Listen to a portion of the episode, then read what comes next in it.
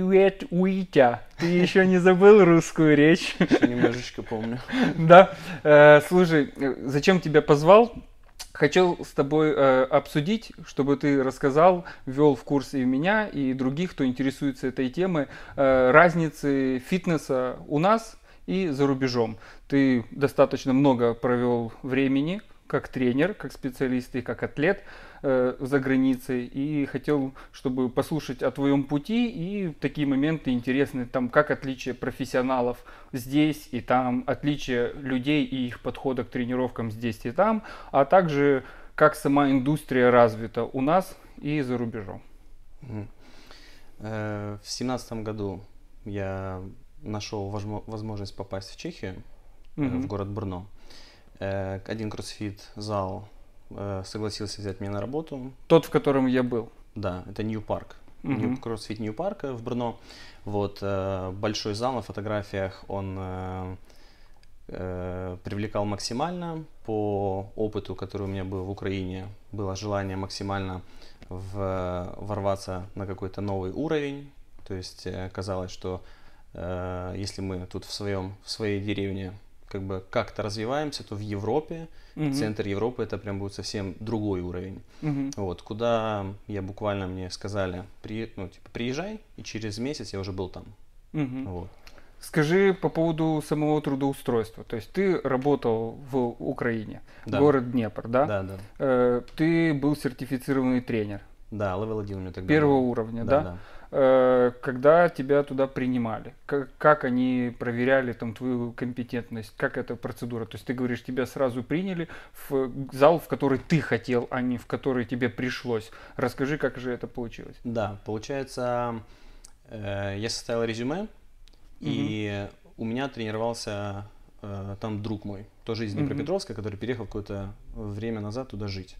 Вот. И он показал мое резюме там ребятам. То есть то, что у меня было в тот момент на 17-й год из опыта в кроссфите, это непосредственно там level 1, он был самый значимый. Самое большое достижение, да, в плане компетентности. Да, приехав туда, я как раз ожидал, что у меня будет тест. То есть я ожидал того, что меня хорошенько протестируют, потому что в свое время, когда ко мне приходили люди устраиваться тренером на работу, я какие-то мини-тесты такие устраивал, по которым мне было понятно компетенция человека. Ну давай уточним, то есть в Днепре, будучи тренером, ты был как старший тренер, ты нанимал людей, ты их потом и обучал, и вел по дальнейшей деятельности, то есть как бы был не рядовым тренером, а в звене выше. Да, у нас достаточно много ребят, которые тренировались с нами сначала как клиенты, выросли как тренеры, и сейчас одни из лучших тренеров в Днепре. То есть, и в принципе и в Украине тоже на очень хорошем уровне, я считаю.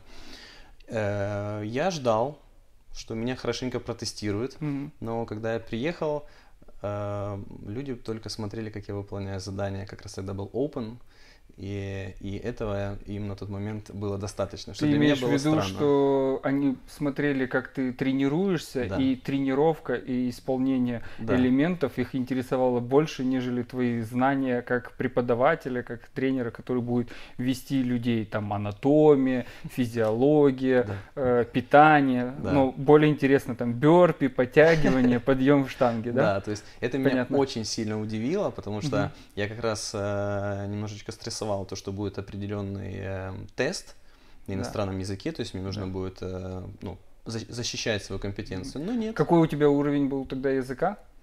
Ну, по твоим ощущениям, субъективно. Чешский вообще 0 был. Вот. И английский ниже среднего. То есть это на уровне какого-то понимания, но на тот момент это прям было... Ну, комфортно говорить ты не мог. Нет, не мог.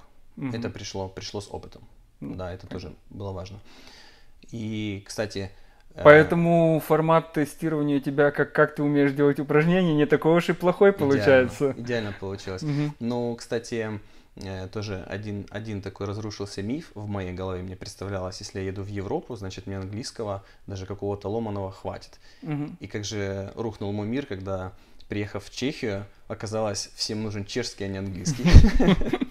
Удивительно. Удивительно, да. Но вот в таком мифе, в таких иллюзиях я жил. Вот.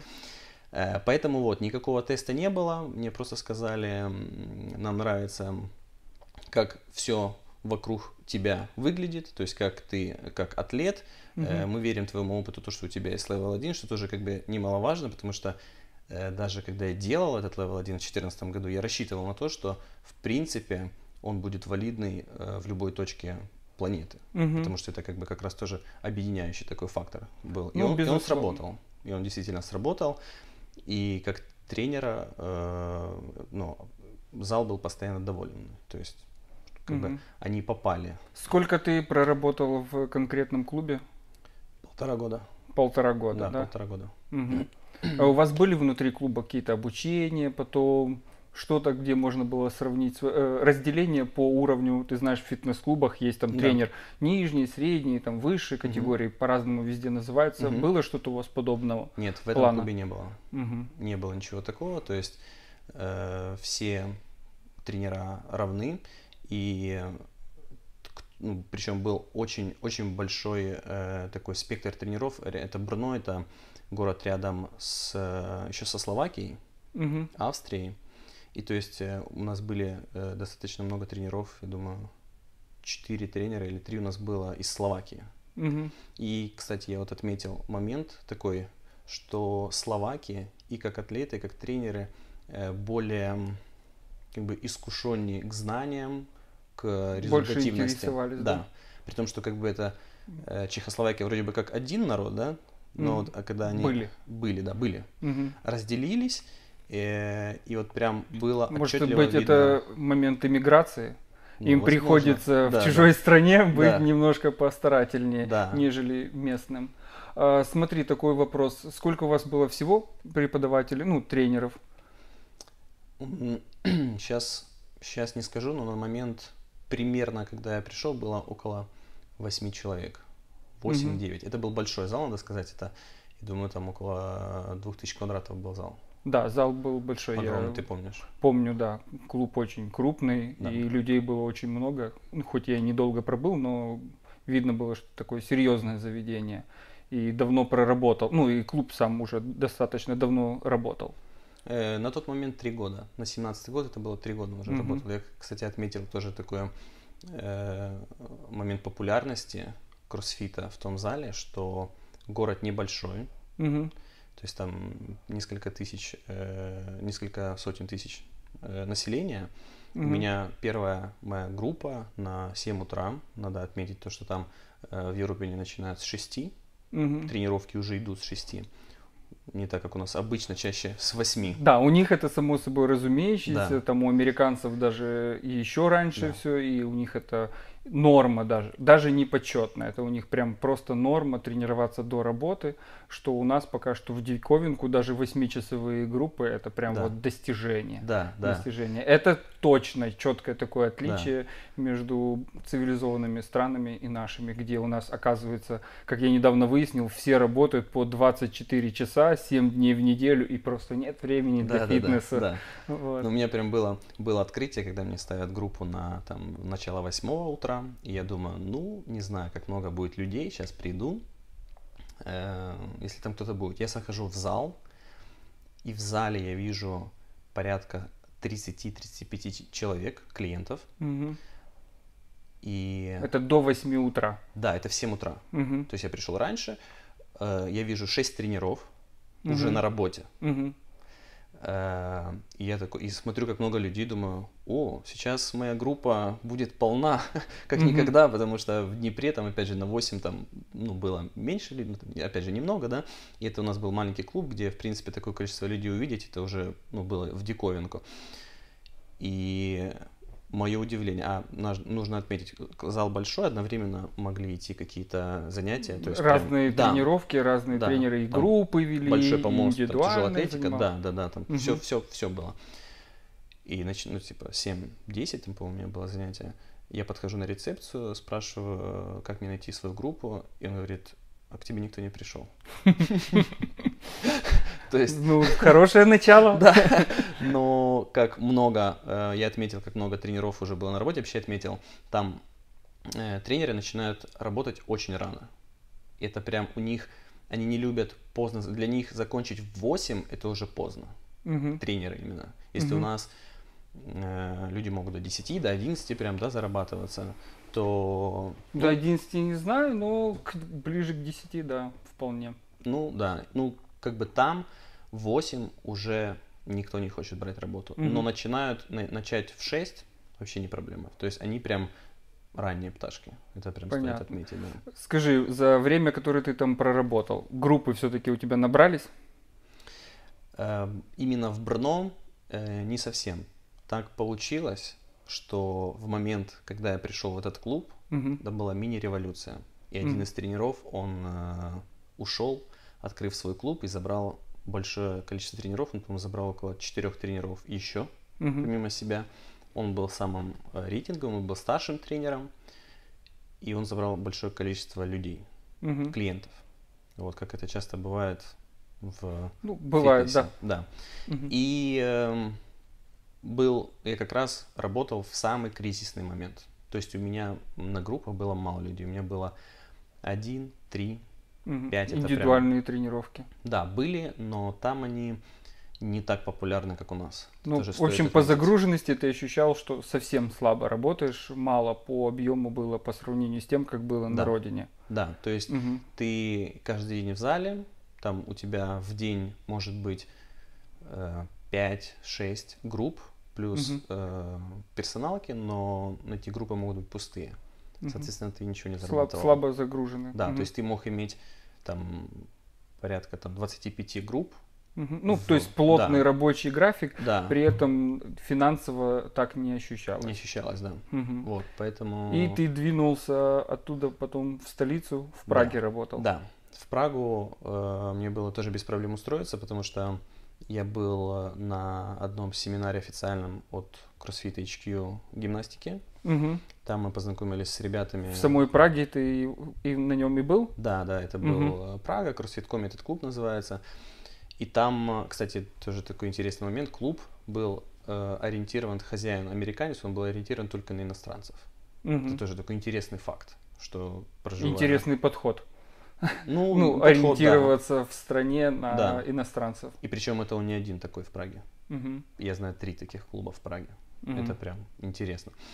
Вот. И я познакомился там с парнем. Куба, его зовут Куба Ганзликов. Он хозяин клуба Crossing Hometown, в который я потом как раз переехал. Мы с ним созвонились, и я ожидал опять какой-то тест, но его не было. Он сказал, я помню по семинару, что ты хорош, я готов взяться за это дело. Надо понимать еще, что иммигрант, иностранец у тебя в клубе – это определенный челлендж, потому что я уже на то время... говорил по-чешски, но надо понимать, что это все равно как бы иностранец, это не идеальный, это язык, это... Безусловно. Да, это... А тренер — это работа разговорного характера. Непосредственно, да, то есть это очень важно именно донести. И к тому времени я уже говорил только на чешском. Ну, в принципе, этого уже хватало, то есть, да, меня взяли буквально сразу, и... Ну и вот я уже в Праге, мне дают определенные группы, мне дают персоналки, все получается, и там уже я взял на себя инициативу, я начал добавлять какие-то не просто обычные классы CrossFit, я предлагал класс гимнастики, класс эндюранс, по интересам и своим личным, и для клиентов. Да, да. И это имело успех. А, и мобилити еще вел. И это прям имело успех, потому что там такие классы, как гимнастика, мобилити, они не требовали... много, ну скажем так, оборудования, там стойки хватало, мобилити там хватало всего, и так как это были последние группы на 8 часов, у меня всегда было over-limit людей, то есть у нас было 12 человек лимит, всегда было 14-15 прям постоянно. То есть в Праге, уже получив предварительно и опыт работы в другой стране, и подтянув язык, и, ну, в принципе, пообщавшись с людьми, узнав их какие-то там нюансы, отличия от своих, ты уже смог работать на значительно выше уровне, я так правильно понял, да? Да. Больше, соответственно, было успеха, и клиентов было больше, и ты уже мог работать вполне, ну, вполне комфортно и жить там. Да, да. Ну, то есть в конце прям максимально это было уже такой как иностранец, мини-звезда такого клуба, потому что очень много было, большое наполнение, все хотели на персоналке, всех интересовал какой-то немножко другой подход, и ты все равно немножко инакомыслящий, потому что разница менталитета. И вызывал интерес, в принципе, для тех, у кого уже был опыт поработать с местными тренерами, им было как минимум интересно попробовать другой подход человека из другого общества. Люди любят экзотику. Да. Не очень экзотично выглядишь, но допустим. Да. Хорошо. Тогда давай теперь из этой истории твоего становления за границей перейдем к таким интересным вопросам. Первое, что интересно, люди, да, потому что мы знаем, как индустрия фитнеса, насколько она сложна, что очень мало людей в принципе интересуется собственным здоровьем, очень мало занимается. Из тех, кто занимается, тоже достаточно малый процент, кто делает это с полной отдачей, кто работает достаточно долго, так чтобы занимались прям годами на результат и так далее и тому подобное. Расскажи, было ли по твоим субъективным ощущениям разница вот между жителями там СНГ, да, работы с ними, тем, как они тренируются подходом, кроме вот того, что мы выяснили, что Европа, там за рубежом утренние тренировки, для них это норма, а не что-то сверхособенное. И вот Европа, в частности, в Чехии, было ли для тебя какие-то, по ощущениям, значительные отличия? Да. Самое первое, то, что я отметил, как много людей бегает там. Прям с утра ты идешь на работу или едешь. От иммигрантов, что ли? Наверное. Прям очень много людей, кто бегает. Ты утром, ты идешь и ты видишь огромнейшее количество, плюс там для этого много условий. Сразу назрел вопрос, достаточно ли хорошая инфраструктура? Это же столица, она загружена достаточно. Это я в Брно отметил. В Брно транспорта меньше, да? Я так помню, природы там было достаточно много. Очень много. Парки, большие парки. Прям... Центр, помню, был весь пеший. Да. То есть там тоже комфортно перемещаться, да. Ну, и бегать, заниматься фитнесом в этом числе. Плане там очень круто. Там прям и... длиннющие парки, велодорожек, огромное количество, там прям целая карта велодорожек. Я ездил на велосипеде, прям сплошной кайф. И я отметил, как много людей утром, ну или там в течение дня катаются на роликах, насколько это там более развито. Самокаты, не электрические. Ну, понятно. Да, то есть велосипед. И какие-то, какие-то там дополнительные такие девайсы, активности, которые ты здесь еще не видел. То есть там какие-то такие изощренные методы тоже себя нагрузить. Вот. Может, очень популярный стиль хождения с палками, который это тоже есть, конечно. Чрезвычайно хорошо развивает физические способности. Слушай, человека. когда я лично вижу, когда это делают пенсионеры, я за них тепло радуюсь. Ну, это лучше, чем сидеть под подъездом и обсуждать политику, безусловно. Да. Да. Меня всегда только вызывает вопрос, когда люди пытаются это позиционировать как, там действительно что-то, да, в таком ключе. Ну да, понятно, да. То есть ты отметил для себя, что в принципе даже на бытовом уровне, без посещения каких-то спецклубов, там, площадок, люди в принципе более физически активные, благодаря тому, что есть инфраструктура, да, подготовленная. Да. Там, я должен отметить, там очень много даже площадок каких-то способствующих под это. Бесплатные даже скалодромы, ну то есть там какие-то кольца гимнастические. То есть я когда впервые увидел площадку с гимнастическими кольцами, на которых можно сделать выход, я прям, порадовался. Выход с площадки. Да, но единственное, не продуманный, потому что там он висит на звеньях.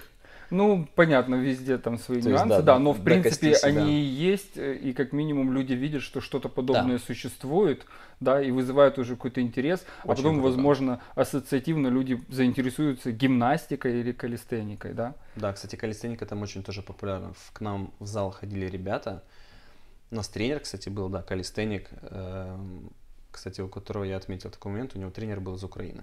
То есть, так приятно было. Все, что когда ты за границей, все украинское, тебе там, становишься более патриотичным. Да. Ну, это так и есть, да, так и было. И прям были ребята, которые конкретно ходили, пользовались этим оборудованием гимнастическим, чтобы нарабатывать какие-то свои скиллы. Это было прикольно, насколько шире фитнес, или направление активности. Я узнал там о таком спорте, флорбол. Знаешь, что такое флорбол? Не, не слышал. Я тоже не слышал. Оказывается, у них там типа сотни команд только в городе, несколько лиг. Это, как я правильно понял, это хоккей с мячиком на роликах. А, ну да, такое я знаю. Название не знал, я думал, что не имеет прям отдельного. Ну да, ты, то есть, когда-то ты видишь такое, ну, типа в наше время увидеть много чего. Там специальная шайба, которая по асфальту комфортно перемещается. Да. А там это как бы целый мир, целый спорт, люди играют. Очень много... Круто. Да, очень много кто играет в хоккей. В Чехии хоккей популярен.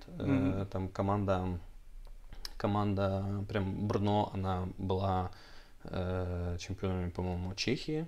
Вот, в хоккей ребята просто ходят играть, что тоже как бы круто, они просто снимают как корт. Дополнительная активность, да? Я правильно понимаю? Да. То есть люди, которые даже ходят в фитнес-клуб, просто проводят время, еще и собираются в команды, играют в игровые виды спорта. И вот по этому поводу мне было очень как бы и непонятно, и в то же время интересно как бы наблюдать, как по-другому устроена вот активность человека. Когда приходили ко мне люди, говорили...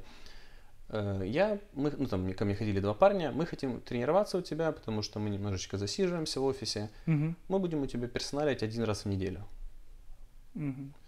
И они ходили... Ты такой думаешь, ну я смогу вам значительно помочь. Ну да, и они очень сильно... 1 час в неделю, это серьезно. Да, они очень сильно удивлялись, почему мы постоянно делаем приседания, тяги, отжимания и подтягивания. Да-да. Типа, почему мы делаем только это? Мало разнообразия, тренируюсь раз в неделю. Ну да. Как они вообще вспоминали, что они делали неделю назад? Так надо понимать, что они еще из этого 4 тренировок в месяце, они появлялись 2 раза. Ну, понятно. Да, ну то есть, но было интересно то, что... это вот сторона понимания, что если ты делаешь хоть что-то в этом направлении, тогда, ну, как бы это уже нормально. То есть у нас немножечко, мне кажется, подход, люди как бы ныряют во что-то больше, да, с головой. Там были такие люди, но были, которые ходили там 1-2 раза в неделю, но при этом я 2 раза бегаю, я 1 раз играю в баскетбол или хоккей, я еще вот здесь, и у них наполнялась неделя активностью разной. Это было интересно.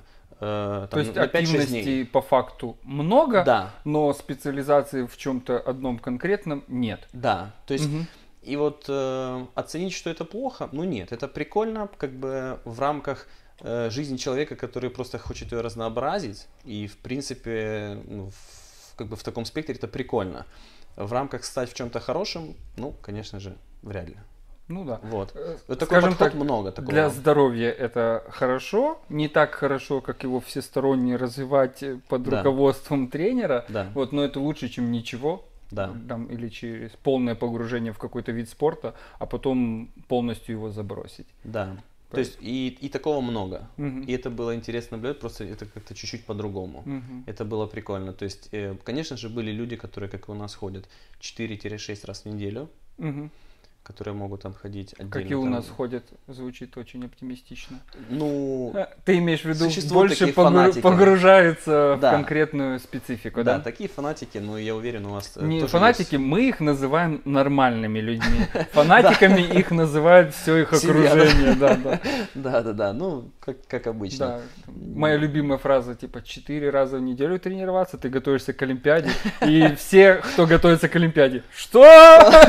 4 раза? В неделю по 30 минут. Что? Да, ну вот как-то так вот. Поэтому понял. Смотри, выяснили мы, что ранние тренировки перед работой, да, чтобы, ну, я так понимаю, из уже опыта работы даже здесь, что это для поддержания стабильности тренировок, да, потому что рабочий день, жизнь, семья и так далее наносят какие-то коррективы, и когда у тебя тренировка в середине дня или после работы, она чаще срывается, и ты чаще ментально или физически не готов. Когда это перед работой, то ты условно хорошо подвигался всем телом и намного такой энергичнее, собранный, и тренировку не пропустил, на ней смог выложиться примерно идентично тренировке к тренировке, и потом весь твой день идет уже по накатанной, более активно, хорошо. Плюс привычка в одно и то же время вставать комфортнее поддается.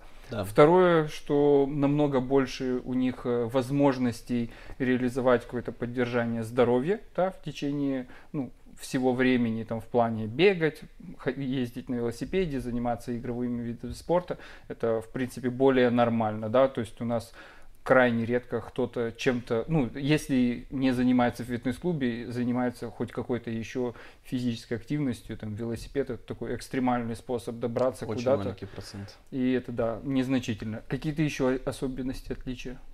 По людям. Да, по людям. Ну, вообще интересный подход, то есть все равно люди немножко другие. Подход. Ну, давай вот так уже более динамично пробежимся. Питание.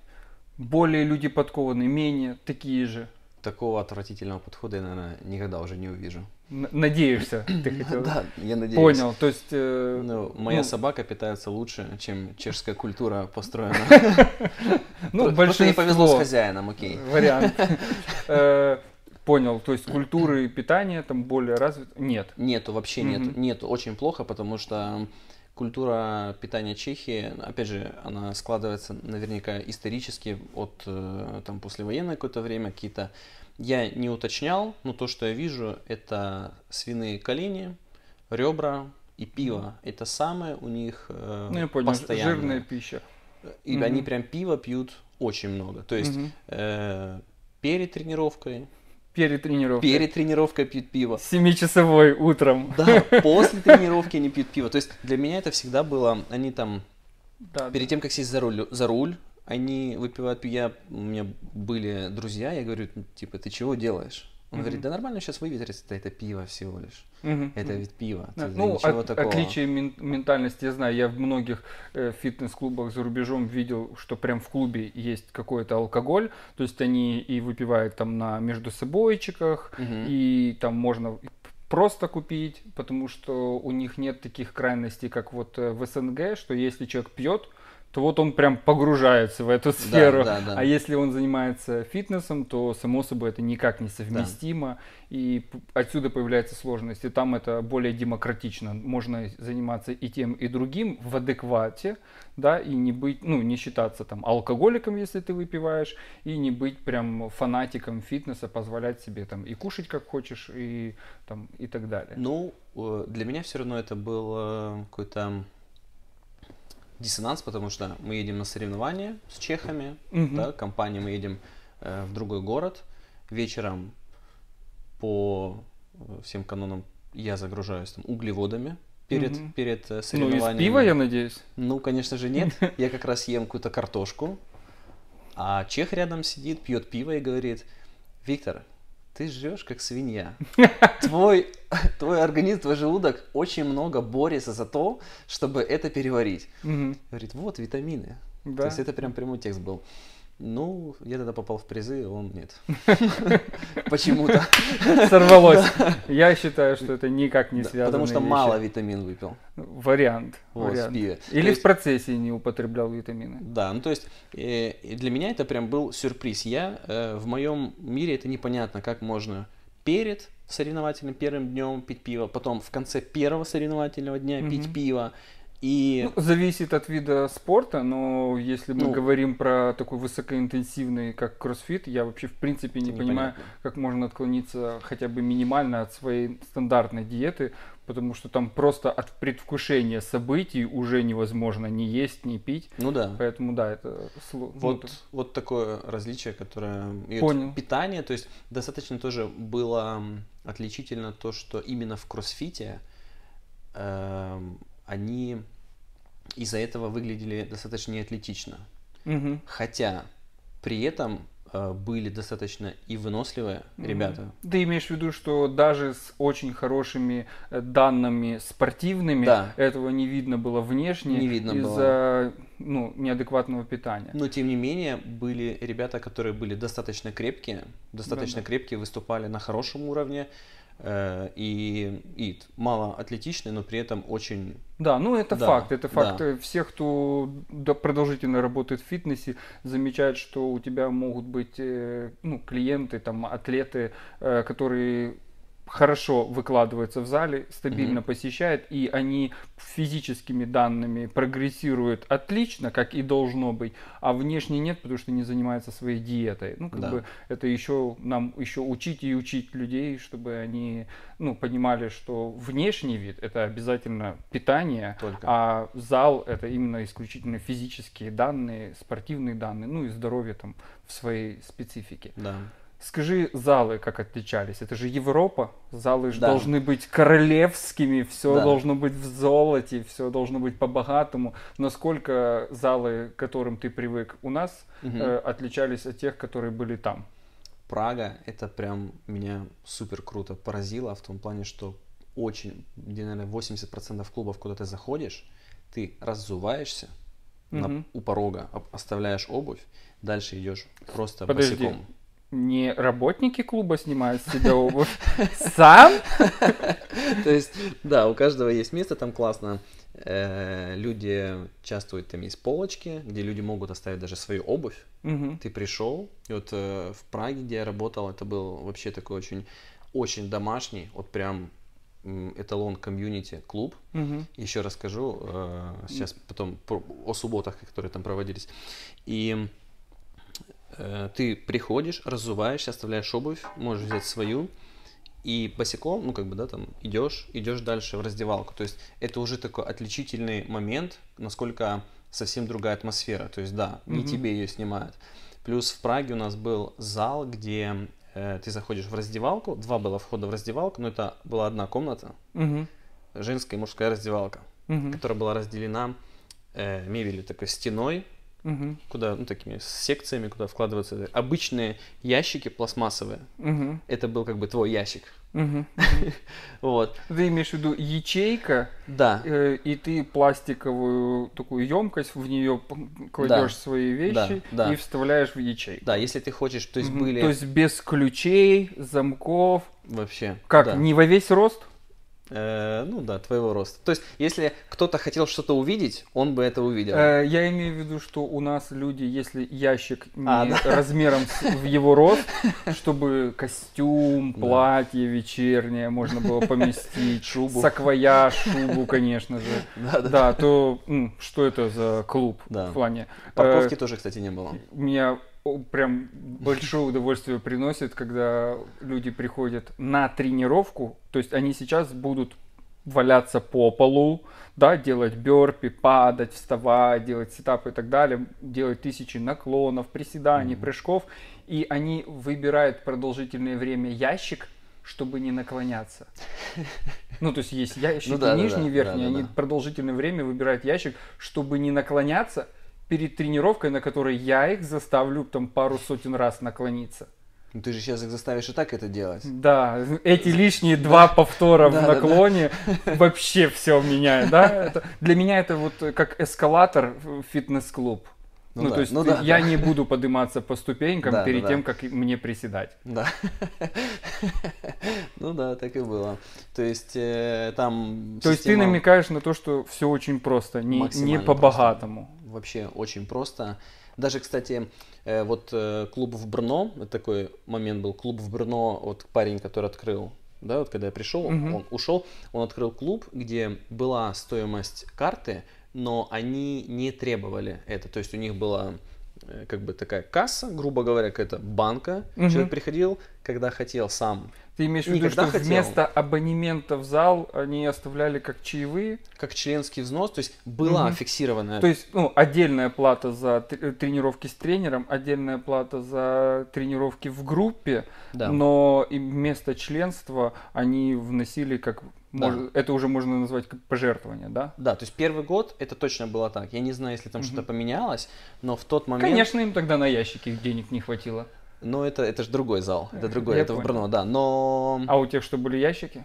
Я там... Нет, там вообще ничего нет, там было просто скамейки и крючки, да, я там был один раз, по-моему, вот, и да, там как бы бар, там очень популярные быца газированные с кофеином, которые продавались, пользуются популярно, кофе, и ты просто приходишь, сам себе делаешь или пьешь, ну, берешь и просто закидываешь. То есть есть ценник, всего ценник он как бы есть. Да, я понимаю. Но они поддерживают комьюнити, то, что мы вам верим, вы наша семья, мы принимаем вас и все ваше окружение с собакой, что как бы у нас не всегда принято. Ну, ты же заплатил, чтобы она зашла сюда.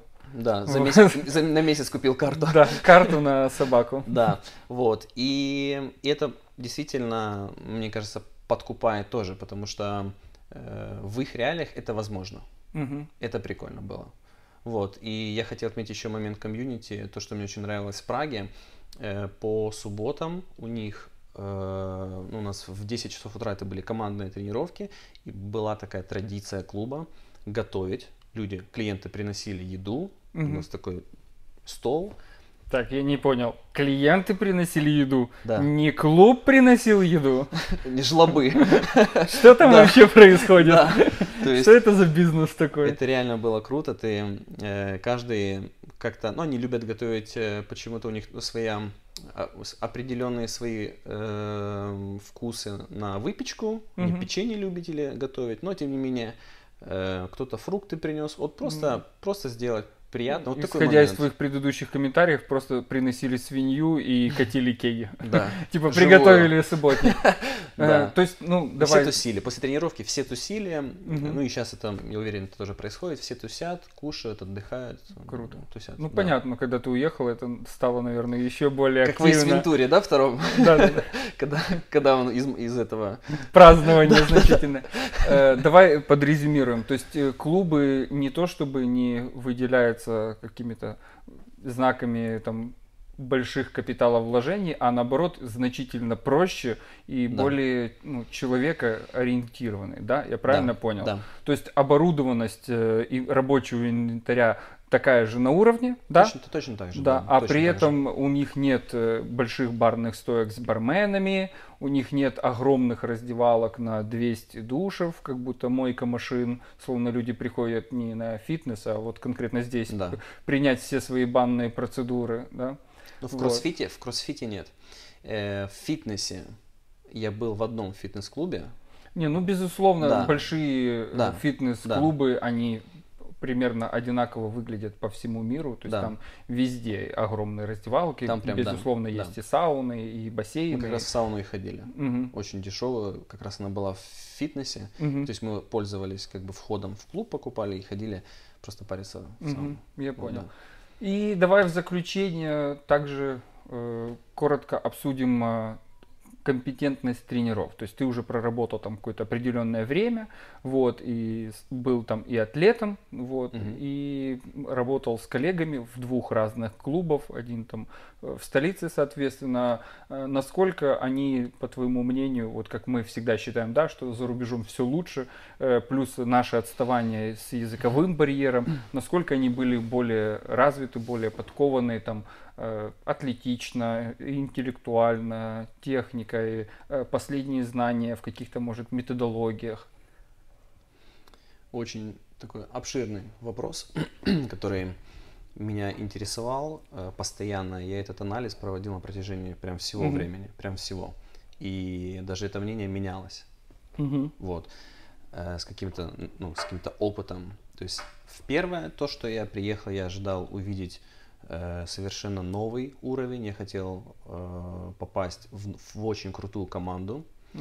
И, чтобы тянуться за ними, конечно, и учиться у них. Конечно, то есть постоянно получать какой-то новый опыт. И я увидел достаточно средний уровень. Средний уровень тренерства. И меня так очень скромно, сильно... я помню, ты намного больше выражал свое негодование в тот период, когда мы с тобой общались и когда я приезжал в гости. Ну, опять же, потому что у меня были определенные ожидания. Меня очень сильно удивило то, что, опять же, там не все котируют этот же как бы канон и методологию кроссфита, которые работают... даже работая в кроссфит-клубе, не полностью поддерживают саму философию кроссфита. Да, это для меня всегда было странно. Это я... Также ты говорил, что не обязательно сертифицированный тренер может быть в кроссфит-клубе. Для них это тоже нормально, само собой разумеется. Да, и прям тут... Они тоже, мне кажется, немножечко стали заложниками этого, потому что в 2020 году прошла первая сертификация левела 1 за историю чешского кроссфита. Первая? Первая. То есть... До этого не было? Ни одной не было. То есть... Я просто с тех пор, как сам сертифицировался первый уровень, не интересовался, как они идут в Европе, потому что изначально в Европе их там было совсем немного. Это там была Швейцария, Франция, Италия и знал, Австрия, что... наверное. Насчет Австрии не помню. Возможно. Просто помню, что когда я проходил свое обучение, в Чехии не было ни тренеров, ни клубов, там в Польше не было ни тренеров, ни клубов, но думал, что к тому времени, когда уже в Украине прошел курс обучения, что это в принципе хорошо подстегнуло развитие и тренеров, и клубов, думал, что это уже как само собой разумеющееся в европейских странах. Там история начинается с... первого клуба в Праге, который открыл американец, он называется CrossFit Прага. Да, я знаю. Да. Этот клуб и знаю. Второй момент — это то, что почему в принципе так получилось. Одна из девочек, кстати, мы с ней были на этом гимнастическом курсе, она проявила желание попасть в став. Она прошла все обучение. Да. Я поясню, она хотела стать одним из тренеров, которые обучают других тренеров. Да, то есть она прям начала преподавать. Лицензированным по кроссфиту. Да, и она открыла свой клуб в Праге и была инициатором того, чтобы создать курс. В ее клубе проходили курсы. И я был... Какой год? 20-й. 20-й, фантастика. То есть я прям, я вижу... этот пост, анонс, то, что будет, это первый за все времена в Чехии сертификация Level 1. Я был очень удивлен. То есть потом для меня начался складываться пазл, почему же они за этим не тянутся. Нету образования, нету понимания информативности, почему это ценно. Потому что нету просто этих тренеров, которые могут об этом сказать. То есть они, их достаточно много. То есть, но они летали куда-то, но им мешало, то, что я видел, им мешало транслировать эти знания дальше в своих клубах. То, что они узнавали о кроссфите с Ютуба или с каких-то локальных соревнований, формировали свое мнение и уже ничему не удивлялись, ничему не образовывались на этих сертификациях. Соответственно, и эти ценности они мне потом не несли. И вот это, когда... твой тренер тебе говорит, что хорошо, что плохо, ты также это воспринимаешь. Если, не дай бог, ты дальше стал тренером, у тебя уже пелена на глазах, соответственно. Это ответственность, которую тренер обязательно должен нести. Я считаю, это очень важно. То есть, если ты преподаешь там в кроссфите, хотя бы расскажи разные точки зрения человеку, да, чтобы... Надо знать о них. Да, и верить хотя бы во что-то из этого, чтобы быть способным рассказать. Понял, вначале было разочарование, дальше, потом Прага. Надо отметить, что эта эволюция понимания, мне было непонятно, почему люди очень много уделяют времени подсобке. То есть, когда мы смотрим... Там тоже, опять же, Level 1 гайд, там говорится о 9 фундаментальных движениях. Ты имеешь в виду, что увлекались большим количеством каких-то незначительных разразненных элементов, вместо того, чтобы фокусироваться на основе и совершенствоваться в ней. И это, в принципе, я бы сказал, то, что они, их кроссфит, их фитнес функциональный, он построен именно на этом. То есть они в первую очередь работают с подсобкой, они много уделяют времени дыханию, они очень много... времени уделяют балансом, очень много дальше кору. Должна быть медитация. Дыхание, баланс, обязательно медитация. То есть они этому очень много уделяют времени. То есть у них, то, что я вижу, я много знаю тренеров, которые пишут программы, я видел людей, которые тренируются по этим программам, и там очень много подсобки, там статики, огромное количество перенос каких-то предметов, опять же, там дыхание, человек лежит, дышит. И вначале мне это казалось непонятным, плюс, если он делает, его клиент делает кроссфит, то техника и донесение, уровень совершенствования техническое было не самое лучшее. То есть, и мне это было интересно, почему вы уделяете времени этому, но здесь вы не дорабатываете.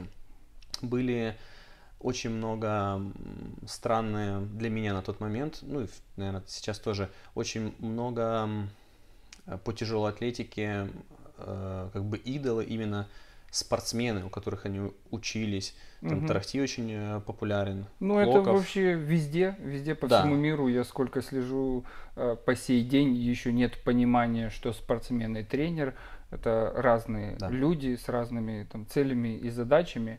И по сей день даже посетители клубов, которые не собираются никогда соревноваться, которые занимаются этим или как хобби, или как здоровье, все еще ориентируются на спортсменов, а не на тренера. Ну, это отдельная такая тема, обширная. Ну, есть и положительные стороны, что они, в принципе, узнают спортсменов и интересуются этим. И, с другой стороны, не всегда адекватная информация, которая приходит, потому что спортсмен – это человек, у которого совсем другая история начала занятий, и, как правило, это человек уже сразу с очень хорошими выдающимися физическими данными, и научить стареньких, кривых людей — это совершенно другое дело. Да, это вот это прям разница в фитнесе и в спорте, это ее очень хорошо надо понимать. И вот это я отмечал. То есть потом уже в Праге я встречал людей, которые были где-то, ну, там все равно немножко отличается. Чуть-чуть где-то в Праге я замечал, больше спорта было,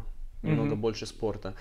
Но там уже было ближе к середине. Но то, что я отметил, как в общем, это как раз было вот это поклонение этим подсобкам и еще преподаванию вот из тренировок командных видов спорта, как экзос, знаешь, вот оттуда тоже много наработок, какие-то короткие спринты, какие-то такие, ну, я понимаю, координационные. Специфическая работа конкретных видов спорта, которые... они это прям внедряли. Они это внедряли в работу. И прям, даже для обычных посетителей. То есть, в принципе, рассматривается как это уже специализация, можно сказать. Ну, конечно. Но внедряли. Ну, то есть, если я тебя правильно понял, что касается тренерства, вначале тебе показалось, что они даже слабее, чем ты ожидал, но потом впоследствии открыл для себя много нового и интересного, и уже не считал, что есть какая-то значительная разница, есть своя специфика и отличия, но именно по поводу уровня знаний, компетентности, и... Украина, там СНГ не значительно далеко, но и они при этом не такие. Смотри, по-другому работают. Я попробую сформулировать.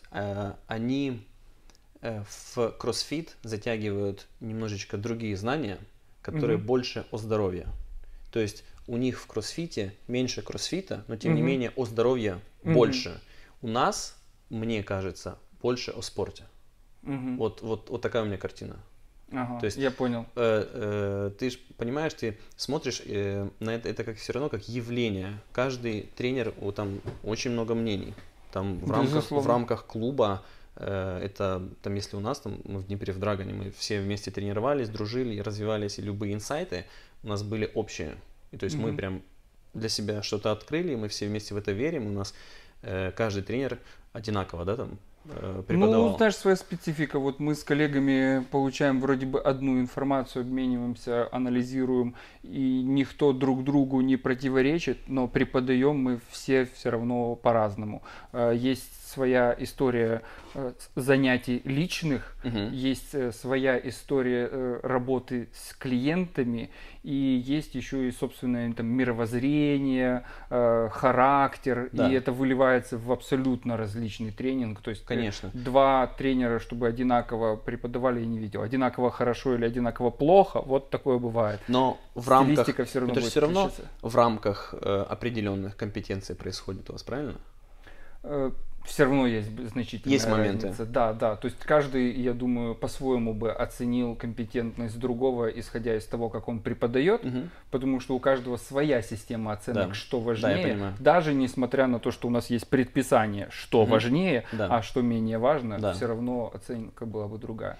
Ну вот для меня все равно это было... Я понимаю, о чем ты, и потом уже как раз после Днепра, когда я поехал и в Брно, и в Прагу, я уже увидел, как, оказывается, бывает по-другому.